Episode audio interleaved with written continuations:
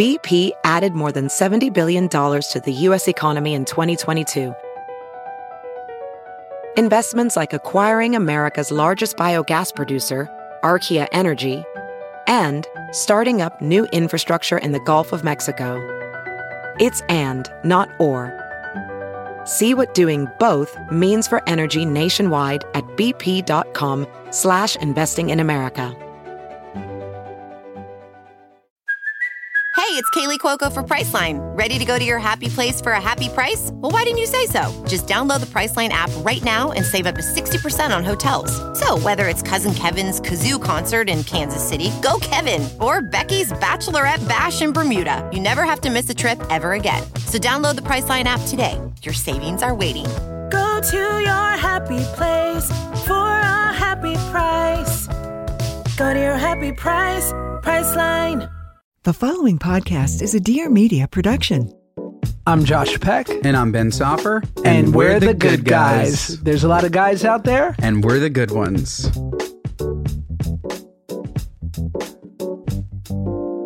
Steve, you know, Ben gets mad at me for not introducing the guests properly, but I can't imagine someone who needs an introduction less than you. Is that is that the intro? That's the intro. I love it. I told you All right. he's shit at giving intros. I told you. it's unbelievable. It's all good, man. I always just say, ladies and gentlemen, and then the name of the guest.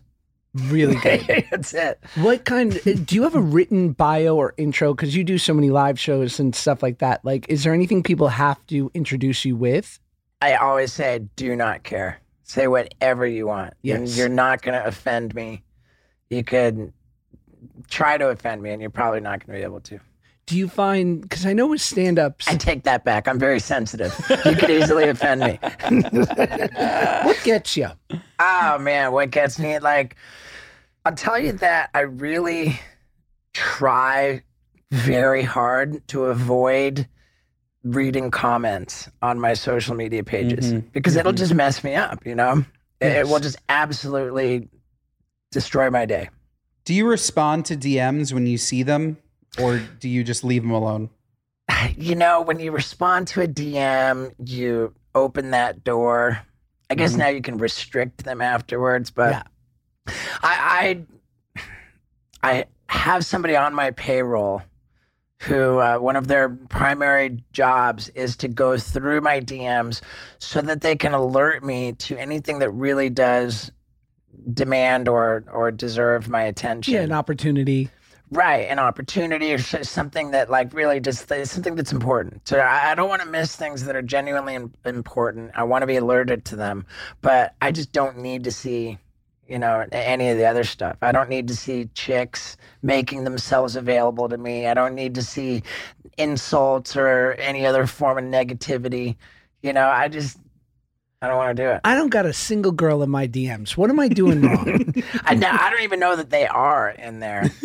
I know that, they, that there were some in the past, but I know that my lady genuinely appreciates the fact that I don't really mess with my DMs.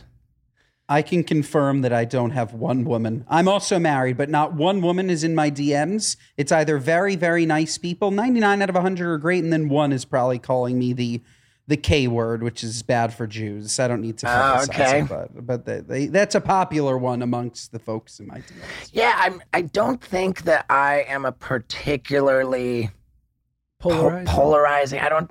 I don't think that I- that I invite like uh, hate on any you know large scale. Yes. I think I'm generally like, you know, I mean, like, I, I don't think that people hate me that much, but still, there's always going to be that one comment, Mhm. and and it's it's going to mess me up. I remember I got uh, the the times in, in which I've ever been caught in like some and when I say controversy, I use that with like a very small c, right? Like Sure. ridiculous. But and you immediately want to defend your yourself, your your being, your your track record as a human and the restraint of pen and tongue of it all. And me also like I remember a friend of mine gave me some of the best advice. He's like, remember who you're hearing from now, which is an itty, itty bitty, micro mini, extremely small, extremely loud group of people. It's like a micro a, a mm-hmm. percentage of the people who even know of you, and they just have very loud voices. That's how the world has become. I, I had this one situation, which still even pops up from time to time. But I would say it was the the worst situation to to bring on hate on like a, a, a notable level, and it it was from this terrible decision I made almost 20 years ago to get this awful tattoo. It was uh it, it, it started out like as a conversation where we were just, just talking about you know we don't want to have kid I don't want to have kids you know? And like oh I'll get a tattoo of a of a of a you know the circle with the slash going through it you know? And like a baby like a no baby sign Great, great. and, and, eh, eh, but, but, but we're drinking and we're you know like and then all of a sudden it's like oh the, the tattoo will just say fuck babies you know And we keep That's gonna be my next one. keep drinking keep drinking the next day I end up with a tattoo of a guy fucking a baby How did we get there? I mean I, I, I don't know you know but but but I, I know for a fact that the idea was to be crazy like it's, you know like cross the line I, I was crossing the line very deliberately and immediately after getting the tattoo i realized that it wasn't rad or funny or you know like and I, it, it lasted for maybe a month and then i just blotched over it then my, my buddy Bam looked at it. He said, You should turn that black blob into an ostrich. And so hmm. then it became a guy humping an ostrich. now it's a guy in an ostrich riding a motorcycle backwards. I mean, whatever it was, but like the the end, the, like it went. It would have been uh, probably 2018. I think it was 2018 when the internet caught wind of this in my past. How how did they? I, I, I don't know. Is, I, there a photo or? there- there's absolutely a photo. okay, gotcha. Yeah, there's absolutely a photo. I don't know what inspired it to come up. What is it that when we're on drugs, we go, we're going to want to remember this? Someone film it. Our worst days. Yeah, I, I, I, I have no idea. But yeah, it was a particularly upsetting photo. You know, and it made the rounds. One day, you know, my, my, my lady said to me, uh, she said, Instagram is mad at you. And I was like, huh? You know, and sure enough, like, there's just all of this, like, Steve-O, like, uh, you know, you're, you're a pedo. Now, like, I think that we can probably safely assume that the last thing an actual pedo would get tattooed on that would be that. Yes. you know, like it, it uh, but in any case, like uh, you know, I, I like I said, I'm a sensitive guy, and just like while that was going on, and, it's out there, you know, it pops up every once in a while, you know, and and what made me think of it was what you said about how we want to defend ourselves, you know, like uh, yeah. we, you know, and. And, and it was all just really upsetting. There, there was a point when I was like in fetal position, you know, like inconsolable, and uh, and and just powerless over it, you know? And and it's like, hey man, like I recognize that getting that tattoo was an awful, awful I don't even want to call it a mistake because it was so deliberate, but it was an awful decision. There was and and uh, you know, if I were to go back in time, I'd certainly like to not have done that. But, thi- but this is but this is the beauty of it all. It's like obviously like how many times can you apologize for something? Like why that I isn't ever- that Sorry for interrupting you, but I don't know that I ever apologized because the people that were, you know, I mean, I, I like it- it's got to be different to apologize to somebody compared to just that I simply regret that I did that. Yes. I don't owe anybody an apology, let No, alone these no. assholes who are, who want to like literally destroy my livelihood. That's what it felt like a really highly, not highly coordinated, but but like a, you know, like a mob. It's like a mob, a Yeah. mob that wants to tear you down and destroy your livelihood. They want to do as much damage to you and your reputation as they possibly can. And, and that's upsetting. And I no, I don't owe those people an apology. No. I simply No. regret that decision I made so long ago. It was 2006. What what I meant to say was how many times do people need to remind you of something that you regret? Right. Yeah, right? for sure. Like you, you uh, for sure don't owe anybody an apology. And honestly, the way you described it, I was la- I was in tears. So Right. sh- And I- look, I had a, a like I don't know if I'd call it a bit, but in my first stand-up special, which I taped in 2015, but it came out in 2016, I told the whole story of it. You know, and, at the time there was nothing controversial about it. It hadn't come up into an outrage thing. I just told the story of it for what it was, and and my my uh, punchline at the end was. When your cover up tattoo is a guy fucking an ostrich, you know you started off with something bad. That's good. Yeah, and, and uh, it, it just wasn't controversial, and then it be it became controversial, and yeah, I didn't like it, man. I did not like it, and, and I know that I would hate to be in a position that I'm sure, of course, so many people are. Imagine like to be hated. Like I I, I would not do well to be a Jake Paul. But is uh, first of all, I think people like Jake Paul are. I think they understand something on a level, on a deeper level than we do. Frankly, like they Probably. and I think he, he, he and Logan both subscribe. Like, and it's wrestling, right? It it's funny that Logan's in wrestling. It's the heel, Yeah, right? And they're like, I'm down to be hated just enough so that I get as many eyes on me as possible. Because Yep. I know plenty of like. I, he might get a little, you know, he might get some shit from people. I also don't think Jake Paul's waiting in line anywhere, right? Yeah. Like, there's no way you go like, oh, screw him, make him wait. You go like, that's Jake Paul, get him inside. right. So he's kind of winning. What do you think, Ben? You're you're so smart with with media and the way these things, and and Ben's wife is a media genius. Like, what do you think? It's no, I mean, it's a confidence thing with the Paul brothers. Like, that's their persona, that's their thing. They're always going to be that mysterious type of person. But we've spoken about a guy like David Dobrik, for example. Like, David, instead of taking what was some negativity and finding a way to make himself more famous, sort of retreated, owned the fact that it was a bad thing. And sort of went into less relevancy, right? Versus the Paul brothers use this no press is bad press mentality, fuel on the fire, build themselves bigger and bigger. I think it's just a difference of of perspective, but they're also not again, I don't know the Paul brothers, so I can't speak to if any of this is true or not, but it also takes a very specific calculated person that can completely block out all of the noise to be like that. So you mentioned, Right. Steve, that you're sensitive. I'm sensitive too. I don't like the idea of anybody talking negatively about me if it's not true. And I think that there are just some people that are they they're thicker skinned and they put their careers before I think their their karma. Is that like the right thing to say? Maybe. I don't know.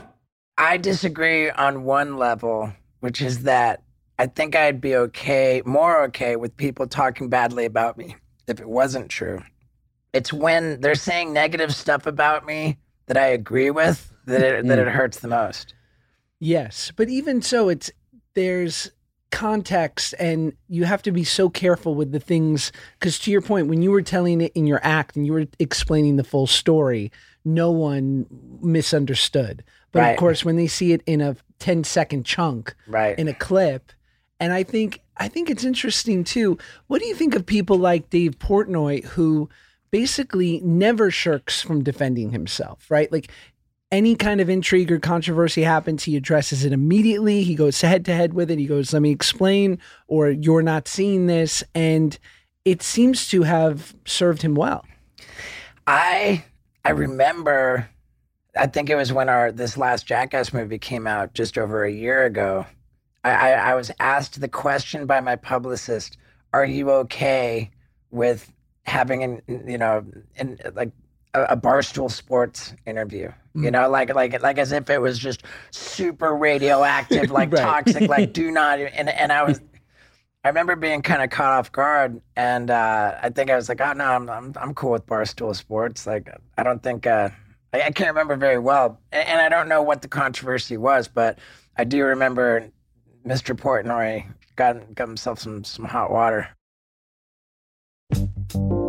Okay, so I'm so proud to announce that Masterclass is a sponsor of the Good Guys podcast because I have used Masterclass since 2020. And I remember seeing the commercials and seeing these like titans from Gordon Ramsay to Malcolm Gladwell. Malcolm Gladwell, who's whose masterclass I I watched the whole thing while I was writing my book. Happy people are annoying. Just to take a, even if I could just get like the smallest little hack or tidbit, which I did or other titans like Steve Martin, uh, Chris Voss, who, by the way, was a hostage negotiator in his past life and now teaches business negotiation and tactics.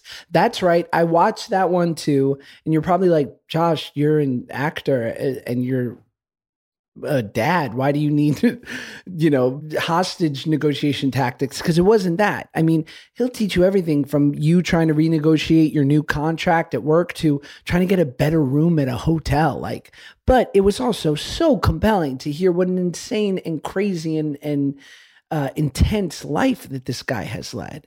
So you're going to be able to access the mind and the teachings of true masters. This isn't hyperbole here. And, and when I saw the commercial, I remember thinking, like, can this be? But it really is. Um, I've been wanting to get better at screenwriting. So I, I've watched David Mamet's masterclass, Aaron Sorkin, and and and these people are true masters. And I always find myself taking away a few indelible sort of bits of information that will stay with me forever. And and the lessons are broken up into these little like 10 to 15 minute lessons.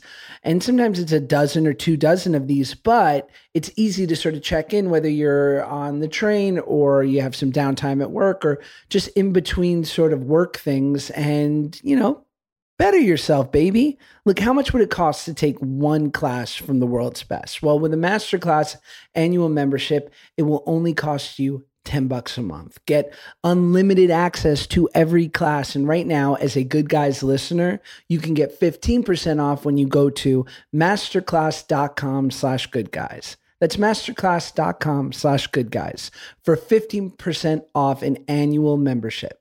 Masterclass.com slash good guys.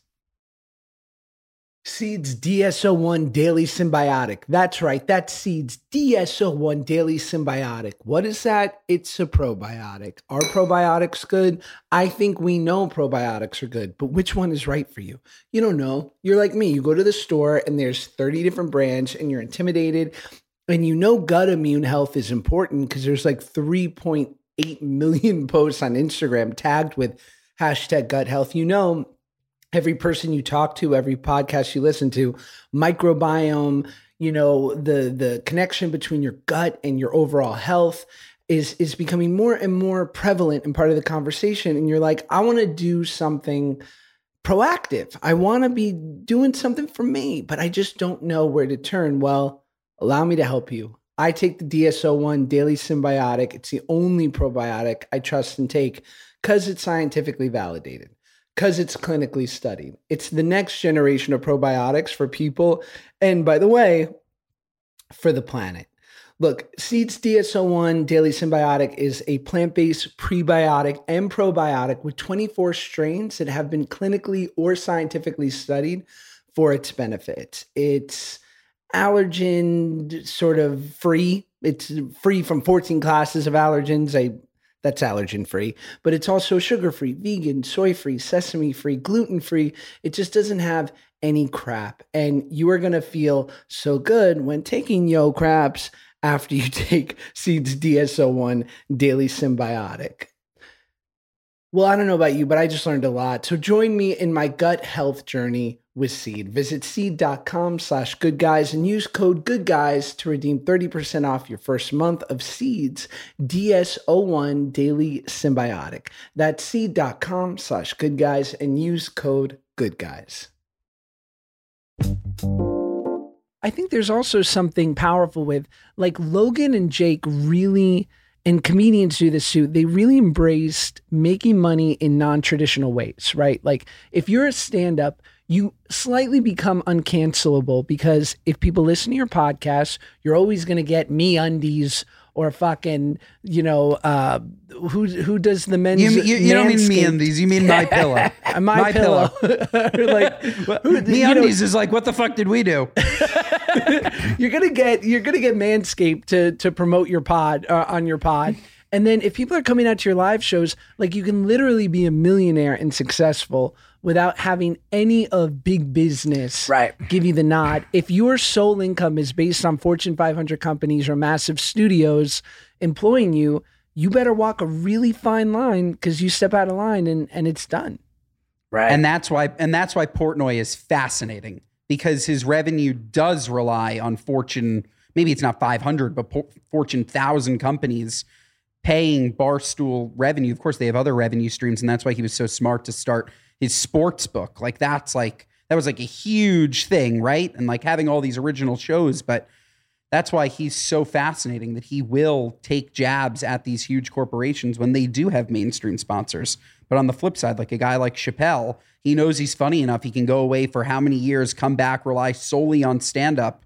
And you're you're 100% right. That's the way to that's the way to do it. Find a way to have these revenue streams. I mean, it's it's Steve what you did really forever, like making movies and doing pranks and like I, I think that sure you you need somebody to underwrite it, but ultimately if if you're not like these content creators are so beholden to these these companies that they feel that they can't necessarily speak their own truths. Yeah. I, I don't even know that comedians, I mean, just in general, the YouTube digital, you know, like the it's it's crazy how Jackass came out in year 2000 and for the next 13 years I was like 100% at the mercy of of uh, corporate executives green lighting whatever the show or, or, or maybe, you know, right exactly.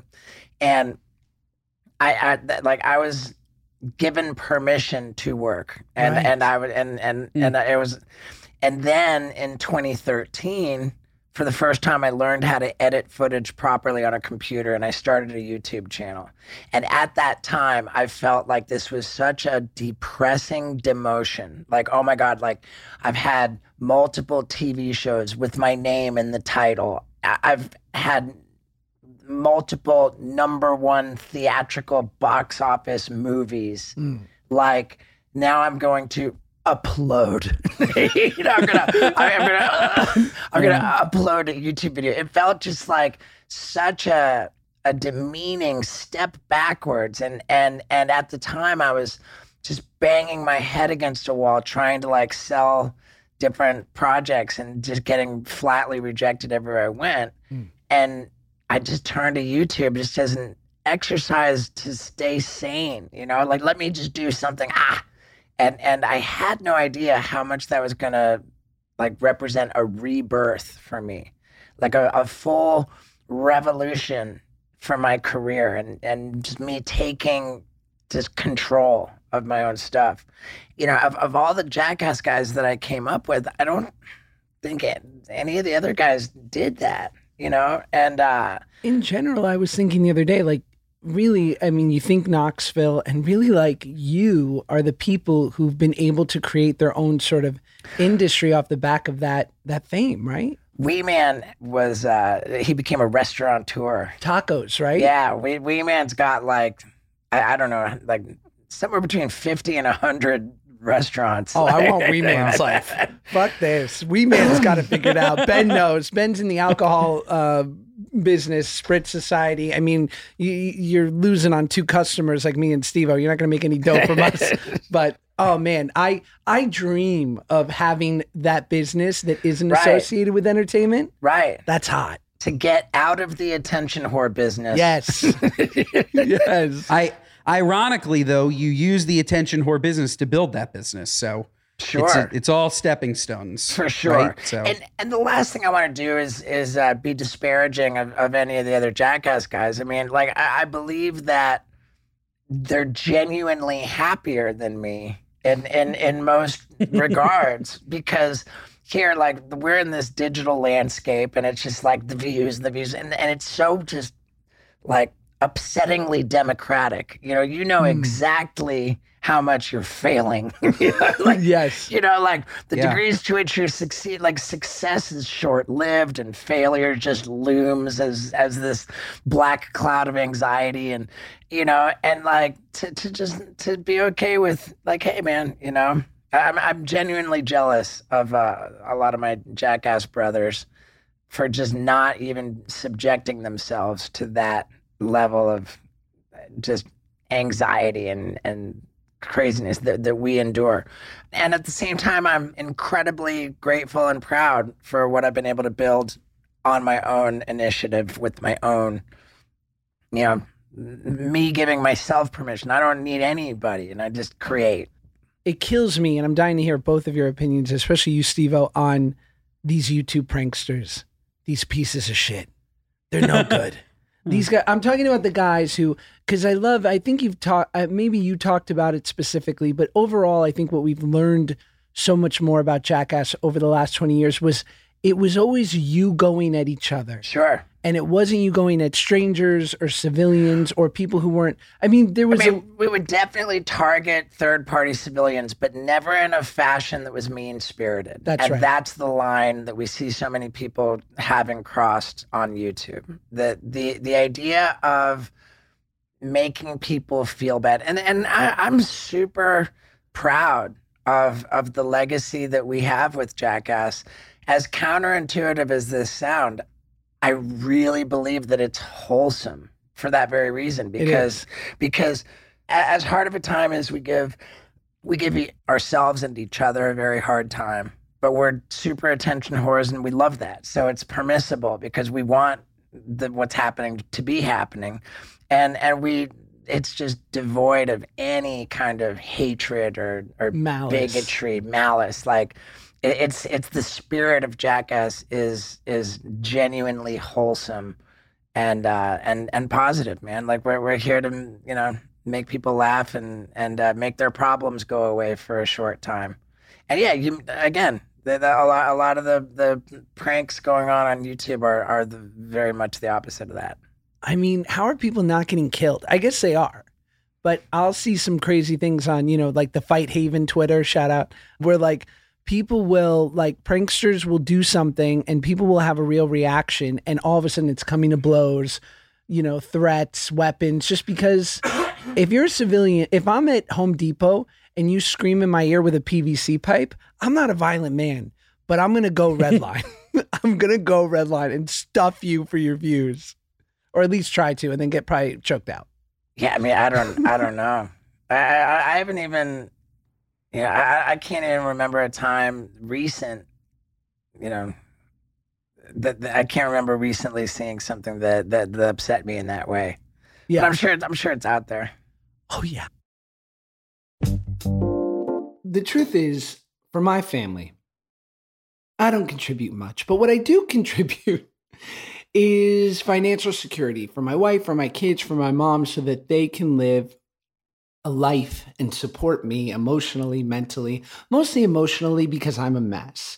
And so I want to know that God forbid I'm not here one day that the people I love most are going to be taken care of. And did you know that like 75% of consumers greatly overestimate the cost of life insurance per year?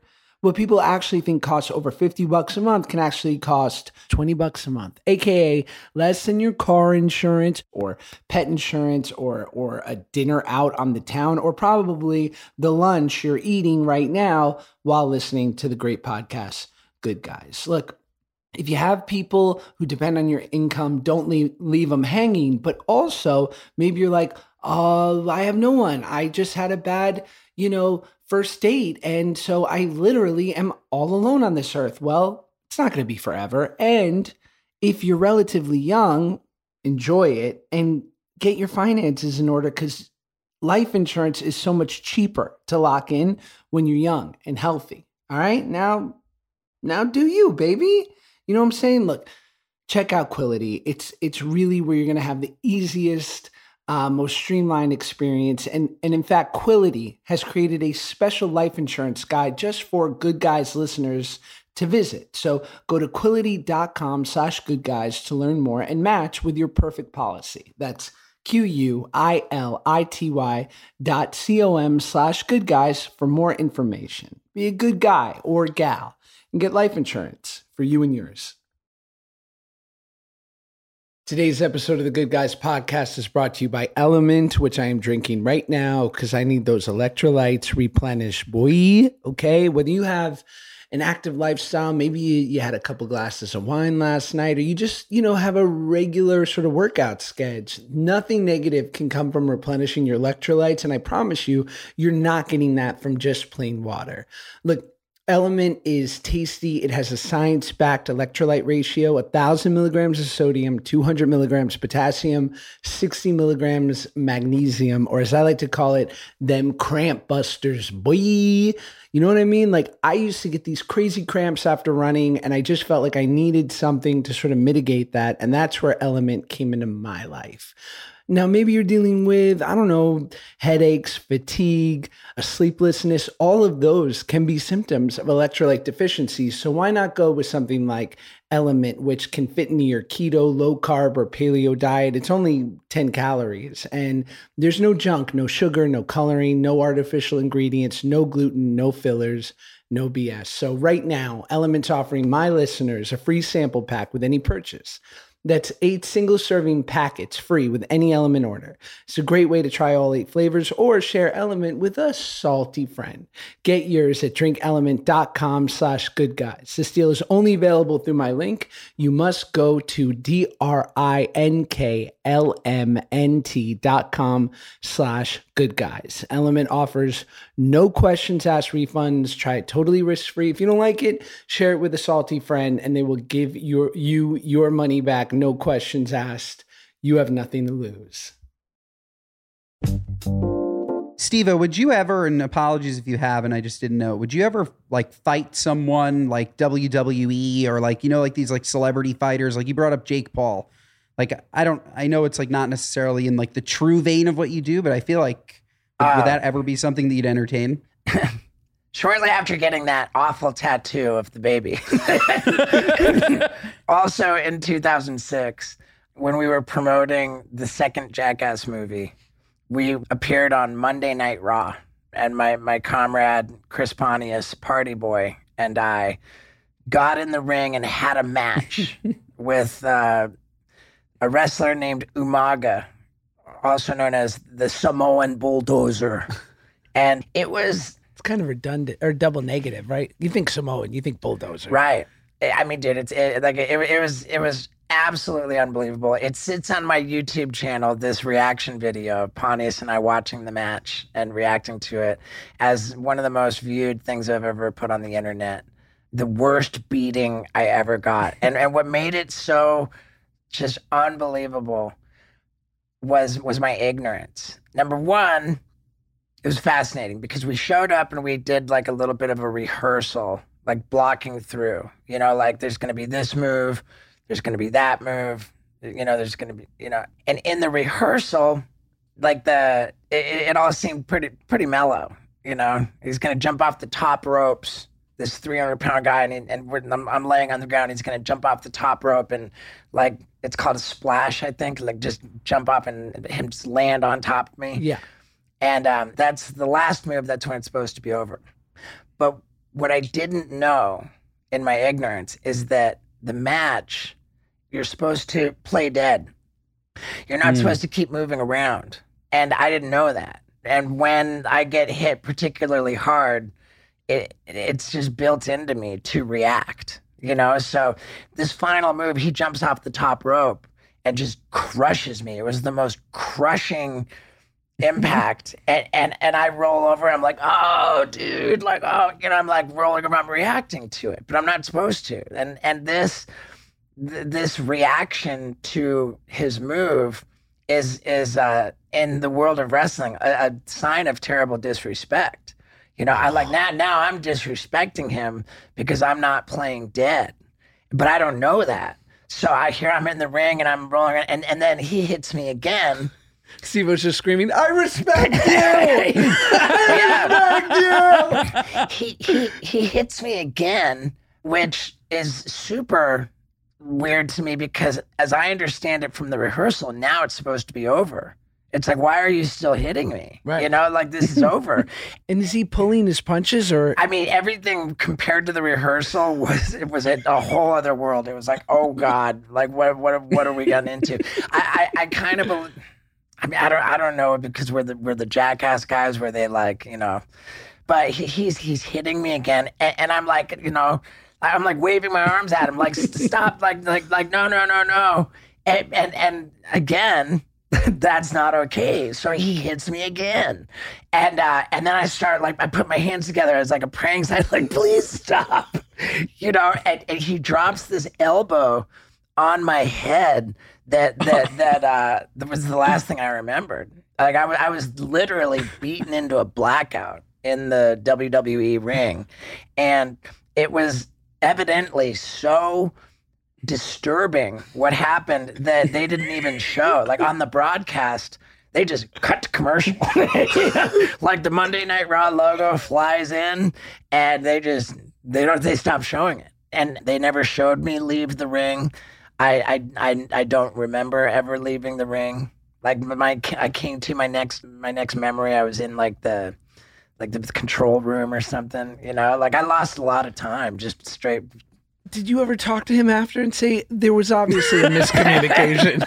He was actually super cool, man. He's since passed away. I believe he had a heart attack, but he was super, super cool. And and I, I'm positive that I was able to communicate to him that I meant no disrespect. I was just ignorant. And and, and in hindsight, like even at the time, it was just obvious that that made it so epic because like you know say what you will about wrestling you cannot say that that match was fake you know on any level I was gonna say, for those that say that the WWE isn't real wrestling, talk to Steve-O. That's that's incredible. Yeah, and I mean, that's mean- incredible. and what what those people do is outrageously impressive there's no way around that and what logan paul oh my god. what logan paul is doing in that space seems to rise above what's going on in the space Yeah, he's like a savant. yeah Yeah, he's a wrestling prodigy. Is there anything like, you know, that ever, you know, scenes you shot for Jackass that ended ended up on the cutting room floor that, to your point, you were like, this feels too violent or it feels Uh, too extreme. there, there, there was one thing very uh, distinctly when we were filming the first Jackass movie in 2002. There was a kung fu legend named Gene LeBell, and I want to say he was in a like in an Olympic, like a legend of the Olympics, like combat sports. Like Gene LeBell was was was it and he he transitioned from like legitimate like judo fighting or whatever his combat sport was and, he got into stunts. And ronda rousey uh, you know quoted him as saying that uh, he told her like uh, every like real fight i got in like uh th- like i didn't make any money. And that but every fake fight i got in like made me like a very wealthy man. You know Right. like like that like it's saying that like his his hollywood career was much more lucrative for him than his combat sports career. And um you know because he lived in on both sides of the you know uh, uh of that dynamic they enlisted him. We shot with gene lebell. And like the whole cast of of jackass if not the whole cast like the majority of us were just standing in a in a row.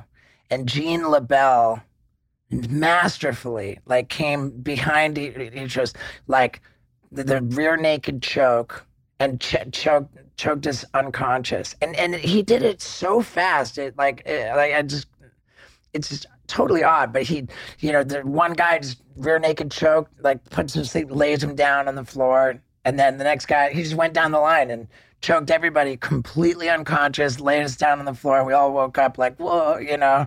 And that was deemed too dark and too imitatable that's another piece that that uh you know so yeah, what are the rules? Too imitatable? yeah, imitatability is a big one. If it's uh, something that kids can easily, you know, replicate on their own, then then uh, there's a, a, a much bigger sense of liability around it. And, and I guess just like the spirit of it, I don't know. Like they, they they just didn't like it. Spike Jonze didn't like that. Like um, none of the powers that be liked that. Yeah, I don't think it came from even Paramount. like on a. I just think it didn't. Yeah, it didn't feel right. Right, it didn't feel right. But however, Ryan Dunn, God rest his soul, Bless him. having had that experience with Gene LeBell, just came away from that experience feeling himself educated and qualified to start choking people out himself. So we, we would be on tour and, and Ryan Dunn would say like, hey, to the audience, like, who wants to come up and get on stage and get choked out? And people would be like all about it. And I was so insanely uncomfortable with that. Like, please, God, for the love of God, Ryan, don't do this. you know, Oh, man. But, but he would do it. I would, I would leave the stage. I would, I would want no part in it. Dunn would would choke people out, and it would it was it looked very much like what Gene LeBell did. He was actually pretty good at it, Well, you do it enough times, right? you know, And learning curve. God, that was that was the year of 2003. Dunn's choking people out on stage. We're on tour. We, we, we went on tour through like 12 different countries on the back of the first Jackass movie's release. And and this was like the the craziest heyday. Like Jackass the movie, like Jackass had been like big on MTV and then the movie was bigger than anything and the movie comes out and we're just like on this world tour like thousands of people at the shows. Like it, it was, it was really. I was in like the, just the craziest levels of of addiction. Like and and everything was just permissible at that time. You know, I could be awake for days and days on drugs, and like nobody was upset about that. You know, like it was just that's what was going on. Who's getting you the drugs when you're on tour? Who isn't? you know. I mean, who, who like uh, getting drugs on tour was was uh, always incredibly easy. But one day, while tour, while on tour in the UK, go- just going around England, I was just awake for enough days in a row. I was probably on like eh, you know maybe going into my third day of being awake, and I, I was feeling self conscious that it was just all feeling like Groundhog's Day. You know, same show, same thing, same everything, and like there wasn't like really epic high level content being filmed for my Too Hot for TV DVD series. I own those. I own those. and and so one day I just said, you know what, Dunn. Today we're we're filming you choking me out. We're putting it out there. Be damned if it's too dark. You know, too dark for Jackass doesn't apply to the don't try this at home. You know, and uh, and so Dunn not only choked me out, and then I'm like, do it again, do it again. He choked me out six times in one day, and each time like like at first he was laying me down like Gene LeBell did. Then he was just kind of like just kind of letting go. By the end, he's like I'm unconscious. He's just throwing me, and I'm just like it, it, it was bad. Ben, you What does that? Fe- what does that And I, feel like? and I put Like, it out. and I put it out. You, you know, even to this day, I kind of celebrate like the the dark stuff and and what what goes beyond you know the, the jackass stuff. Like uh, what's what's too hot for jackass is is often perfectly okay with me.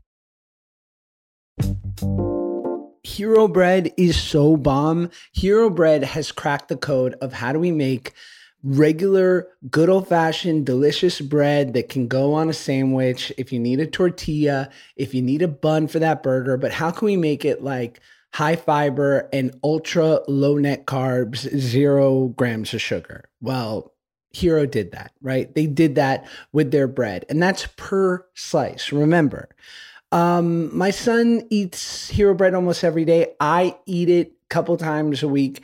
And every time you bite into it, you're just going to get that familiar mouthfeel of your favorite kind of bread. And then your brain is going to be like, oh, wait, I'm doing something good for myself. Like I don't have to trip on this, you know?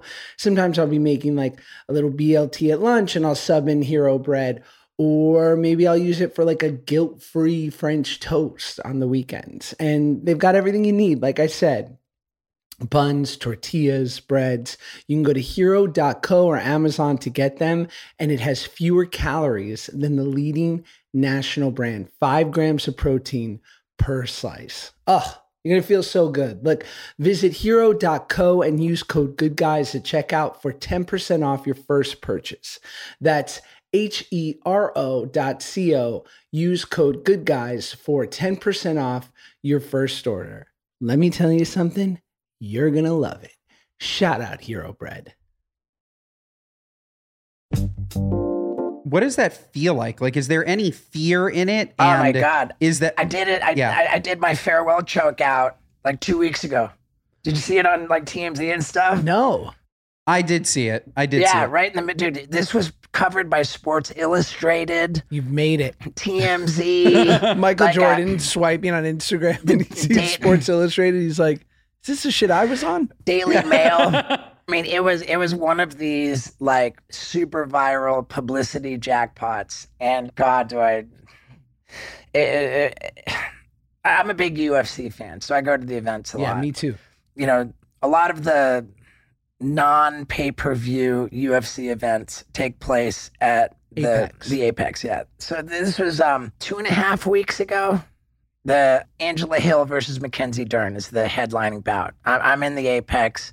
Steve will do it. Of the Nelk Boys is there. I did see this. Okay. I'm like, I say uh, to Steve, yeah, let, let's let's let's get some content. You know, like when I get together with Steve, we'll do it, and and we, uh, you know, it's always I come up with something that's outside of his comfort zone, and I get him to do it.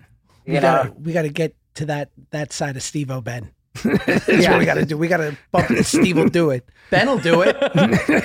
ben will run By the at it. way, by the way, Ben Ben won't do it. That should I'm be your name. Ben won't do it. I, I, I had uh, I had my tour bus out out in in in Vegas, and I'm just like, you know, like I I, I love it. You know, I flew out the tour bus driver. I'm like, hey, we're going to Vegas for the weekend. We're just gonna have fun. So, but after the fights, my bus is going back to L.A. So I tell Steve, we'll do it. Like, hey, let you know, like we, we should do something epic, but it's got to be here, and I got to go right away after the fight. So I was just like, dude, we should get choked out in the octagon, you know. And so I, uh, I see the number three contender in the middleweight division, Marvin Vettori. Yeah, I love this guy. I'm like, hey Marvin, do you you down to choke us out? And he's like, hell yeah, dude. you know. And then I'm like, and I'm like, all right, well, let's go check with uh with actually, you know, like the UFC people. And they were like, yeah, sure. After the fight, man, go for it, man, whatever. You know. Wow. I'm so surprised. I know. And, and uh, but I mean, like, it's actually not that dangerous of a thing. What's dangerous is if you fall down and hit your head. Sure. You know, but but if you get laid down, like, it's not that big of a deal. It ha- happens all the time in, in fights. But the problem is that I have a, a condition in my in my cervical spine, my neck. I've got degenerative disc disease, where the space in between the vertebrae is uh, like diminishing. You know, like it's it's a degenerative thing, and like I can feel like my neck's not not good. Yeah. A- and uh, and I'm thinking, man, like, dude, getting choked out and laid laid down, like, I and and. I, I asked Mike, Mike Bisping. We got Marvin Vettori's choking out. Steve will do it, and and you know, former world champion, Hall of Famer Michael Bisping's choking me out. And I asked him, like, uh, you know, I was like, you know, my neck's not that good, and you know, we're getting ready. To we're joking around. He asked Steve will do it. How old are you? And Steve will do it. It's 24. They asked me how old are you? I'm like 48. And like as I said, I'm 48 years old. Like it just really struck me. God, I'm I, I've aged out of this, man. I, I shouldn't like this is not something that I should be doing. And, and sure mm. enough, man, like I didn't know what was going. He, he choked me out. And and to answer your question, it is super creepy. It's like everything about like not being able to breathe and being strangled until you're unconscious that you think is creepy. you know, like it's exactly as creepy as you. It's like when when oh, oh I can't breathe. Like you can try to breathe, but you're not gonna breathe, and like you're being strangled until you lose consciousness. Like imagine how creepy it is, and that's what it is.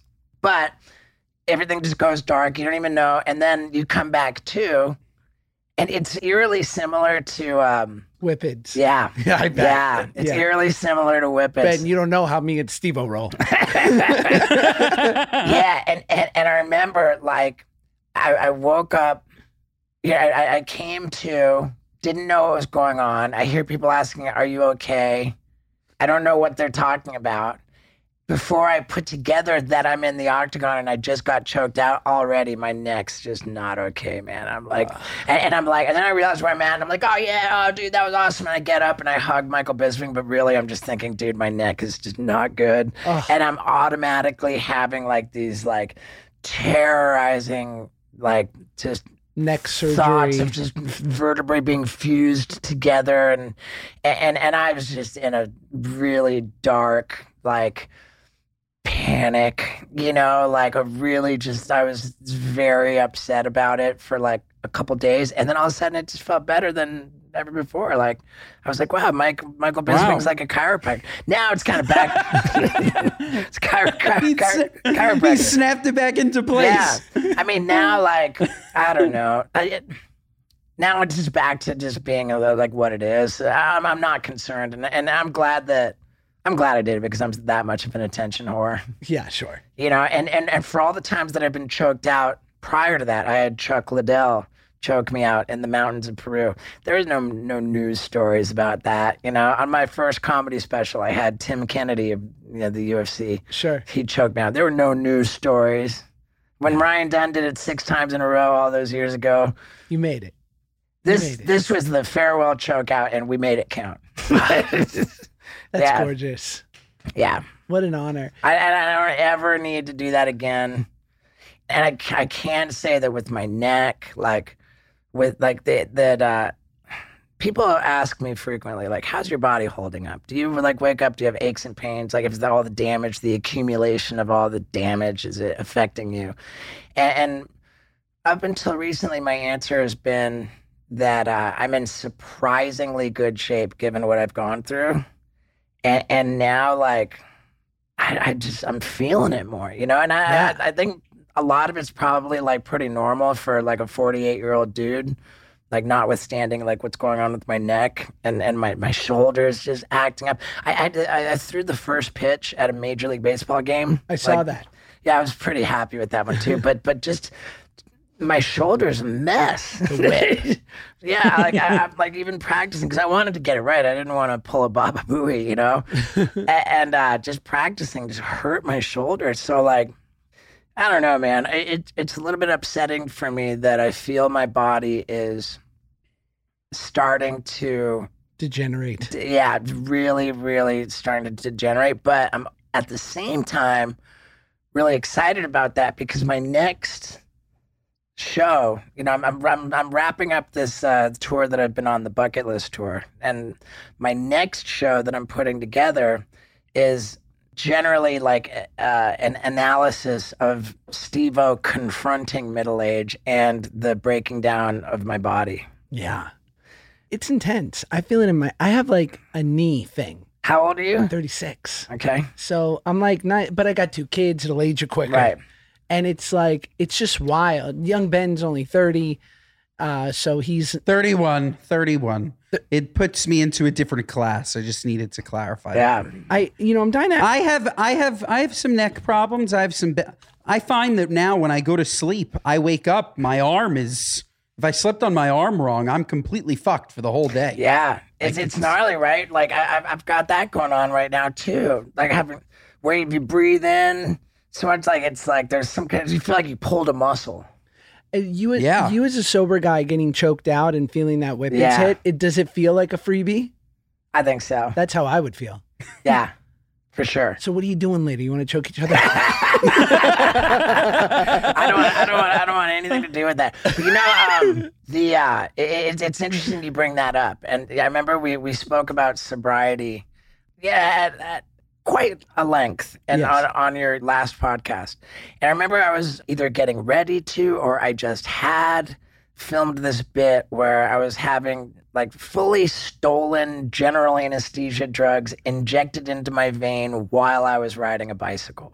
Yeah. I mean that's like like, like, oh I, Oh my like I said, I'm okay with the dark stuff. it's amazing. that was one of my. I- that- I that- that's for for this tour that I'm wrapping up right now. And if anybody listening is listening from London, England, I'm actually taping this the bucket list special in London, England, at the Hackney Empire, as this comes out, it'll be imminent. I'm, I'm taping it on July 14th and looking to add a show on July 13th, which means I need to promote. But um, Steve, I want to Go get tickets. The UK Yeah. folks, go get tickets. but, but when, when, when I told you about the the general anesthesia bike ride thing, Yes. like as a sober guy, I remember like coming away with it thinking, man, like, like uh, in the context of sharing it with you, a sober guy, and like kind of describing what it was and what you know involving just you know not only not medically necessary but like completely illegal. You know and, and for like and i just remember coming away with it coming away from that context with you and and uh wondering if i should be questioning. If not actually i was questioning Hmm, my uh my integrity as a sober guy you know? Interesting. and and and now it's been a, a number of years since then. I've I you know I did it in consultation. I did I didn't. There was no secrets about it. Yeah, you talk to sober guys. For and- sure, I shared it shared it with my home group. You know, like like there was there was no secrecy, and I was very clear on what my motives were. You know, this was not like uh, seeking to get loaded. This was seeking to get footage. You know, on a professional level to do a stunt. I had a moment like that too at like 23, 24 years old where I'd, I'd gotten to the point where like being that young and getting sober at 21, where I could still have a good time and do the things that young people want to do, which is like, you know, eh, hook up and and have still have fun experiences while doing it sober. And I'd found a good balance of like it's certainly not a big part of my life, but every now and then I'm going to go out while people are getting blasted and just kind of be around, right? And I remember I was at a party I probably in theory would have loved to be at at a different time in my life where there were porn stars running around and people doing nose beers and Sniffle snacks. yeah, booger sugar, the devil's dandruff.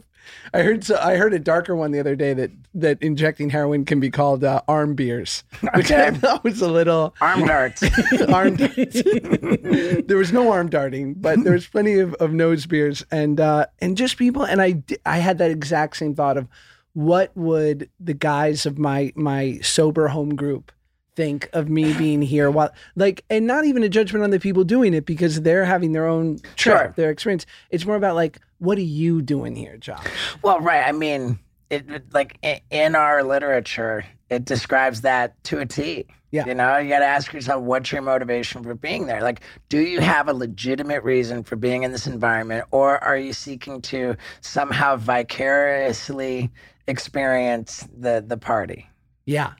Well, I wanted to ask you because we do do some news stories on the show, and there was this one news story that felt like uh, having an expert like you. Can can, can I guess? Like, sorry if I'm just being rude at this point and No. cut, cutting you off. And I, I'm- I'm, I've been improving a little bit with my uh, conversational etiquette, but but I've been slipping off as, as we've gotten deeper in this. I just feel compelled though to to bring up just what an obvious thing. I almost feel like we'd be doing your listeners a disservice if we didn't draw a comparison between like and, and, and I don't know like much of the details, but I'm vaguely familiar with you having worked with somebody in the past who like has just gone into a dark place and is in a dark place and and and I somebody I worked with in the past Yes. in a dark place, you know, like Yeah. and and we're the sober guys and we have these people that we're so closely linked to, you know, professionally in our past who just weren't so lucky, you know, they they haven't been able to get it. and something recently today happened with Bam, right? Yeah, locked up in in uh, fifty one fifty. I actually was going to ask you about a kid who's a 15 year old kid whose uh, photos he, he sent nude photos to a girl and now he's being sexually blackmailed. And I wanted to say, well, you've shown your penis a lot in photos, right. but no. And, Uh, and, and by the way, credit to you for not automatically bringing up the BAM situation.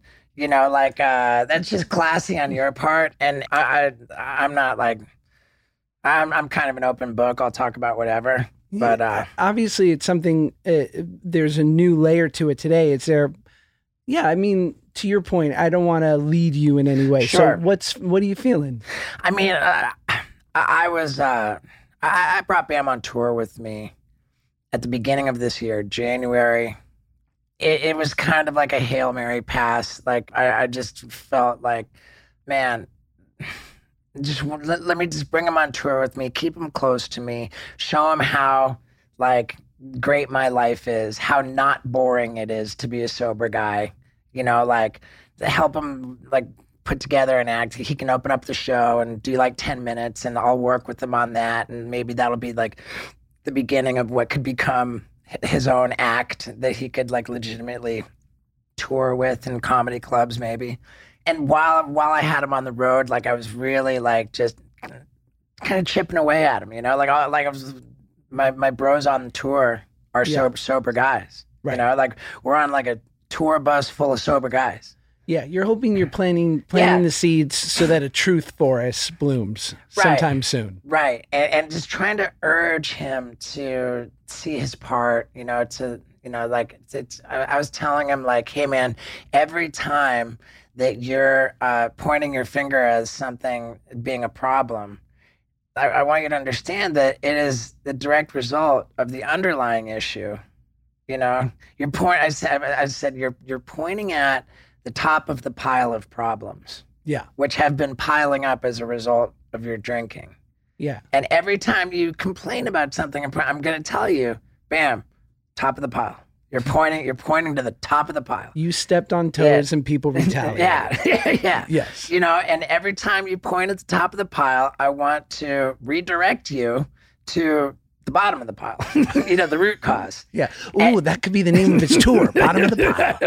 Bam Margera. yeah and, and and i just tried so hard and and you know he, he did stay sober we did you know like put together uh I, I helped him put together like a, a, a an entertaining 10 minutes he was doing great by the end of the tour he he, he was going out on, on, on stage alone you know as opposed to me with him. The, the last night that we were together on tour he brought his his uh his five year old son out on stage with him. Like um it just happened to be that the last stop was in like central california where his uh, estranged wife was living or is living i'm not sure. But like it just ended. So she came to the show with the boy and like he was doing well enough for the you know 10 days that we'd been on tour together that the estranged wife said hey you know go ahead and like let the, like go ahead and stay spend it spend a couple days with your boy Yeah. you know so we, we left without him and as soon as the tour bus rolled out without him and he's got this opportunity to be with his boy he goes checks into a hotel room and just gets completely hammered Yeah. And it was like four five six in the morning that he's still up and takes to instagram to post some vile attack against johnny knoxville and jeff tremaine like and, and i was just like I, I, I remember that that went up like I said like four, five, six in the morning, and and and I I was just kind of like ruminating on it like that whole next day, and the post had been up. His post had been up for like twenty hours, twenty two hours or something, and I was like, and I just wrote a comment. I was like, "Bam, dude, like, you know."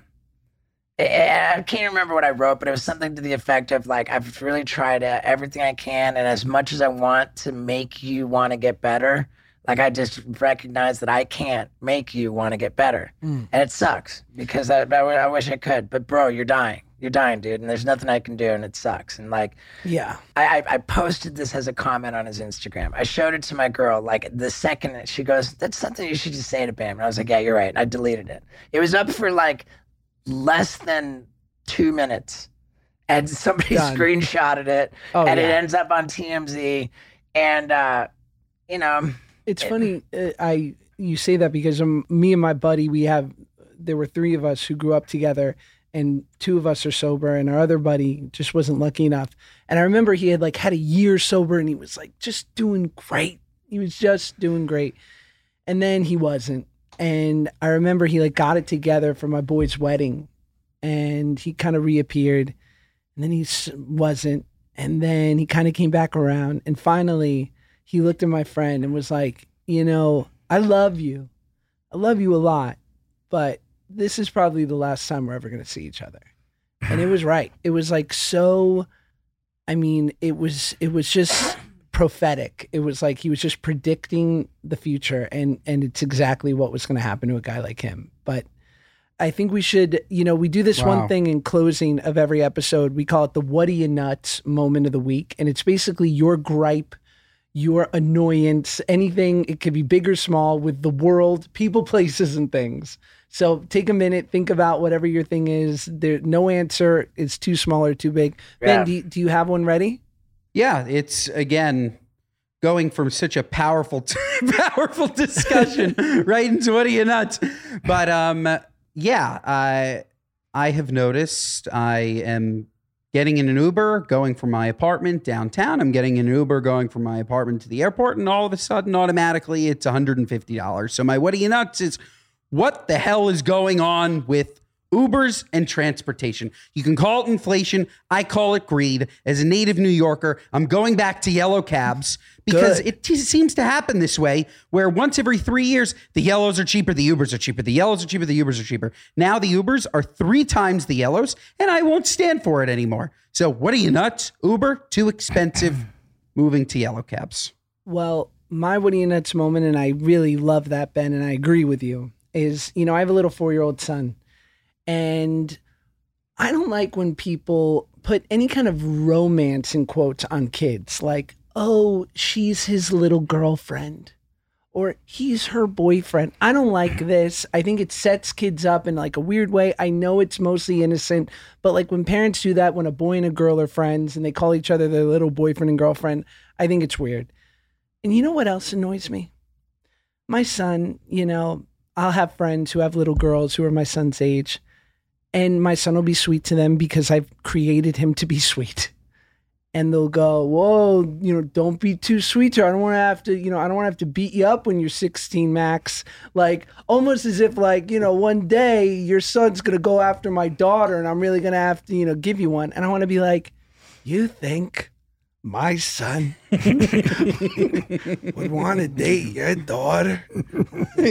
Trust me, he's not interested. that you Tramp. think She's a tramp. that you think your daughter could get a catch like my son. so, what are you nuts to calling little kids boyfriends and girlfriends? I'm not a fan. what are you nuts? I like it. Oh, I, I had one just then. I'm gonna have really minor ones. Good. here. Miner's the best kind of what are you nuts? I, I, can't stand do not disturb signs on hotel room doors. You hang it on the hotel room door, but it, all you got to do is just gently open up the door to make it fall off. It falls Such a off. good point. Like, uh, Yes, I mean, you, you hang on the do not disturb sign. Like, I, I am, you know, to an extent, a public figure. Like, but everywhere I go, like, I am uh, public property. You hmm. know, like people, you know, people, photos. And yeah, I mean, I get it. It comes with the territory. But like, I, I don't enjoy privacy the way normal people enjoy privacy. And so when I'm in my hotel room, like, that's kind of a really sacred space. It's like my one, you know, like now, like I'm like in this hotel room, I'm not public Yeah, property. unplug. I'm not, you know, and, and I don't want anybody in that space. I, I don't want I don't want anybody coming in. I just like I, I don't want towels. I don't want like no. I just want that I just want to leave me alone. Yeah. And so that do not disturb sign is important to me. And when I hang it on the doorknob and then open up the door and it falls right off, it it, it drives me nuts. Word to every What are you, nuts? housekeeper at every Marriott in the continental United States. Don't go into Steve-O's room. Yeah, I mean, dude, I used to, and, and I'm gonna add this to my carry-on bag. Bring a roll of tape to physically tape tape that do not disturb sign to the That's door. not creepy at all. Just Steve-O, thanks so much for joining us. This was great. Everybody buy tickets to Steve-O's tour. Mention the UK And shows. check out Steve-O's Steve-O, what else can we? yeah, Yep. I have something that you don't know, but Josh and I have discussed getting uh, an episode of my Wild Ride podcast in the can and recording, uh, uploading them simultaneously. So we can now drive everybody to The Good Wild guys. Ride. Yeah, yeah. I'm going to be on Steve O's. The link will be in the description. Yep. And as always, remember to rate, review, and subscribe. I mean, this podcast, it's got to be five stars. Otherwise, what are you nuts? Yeah.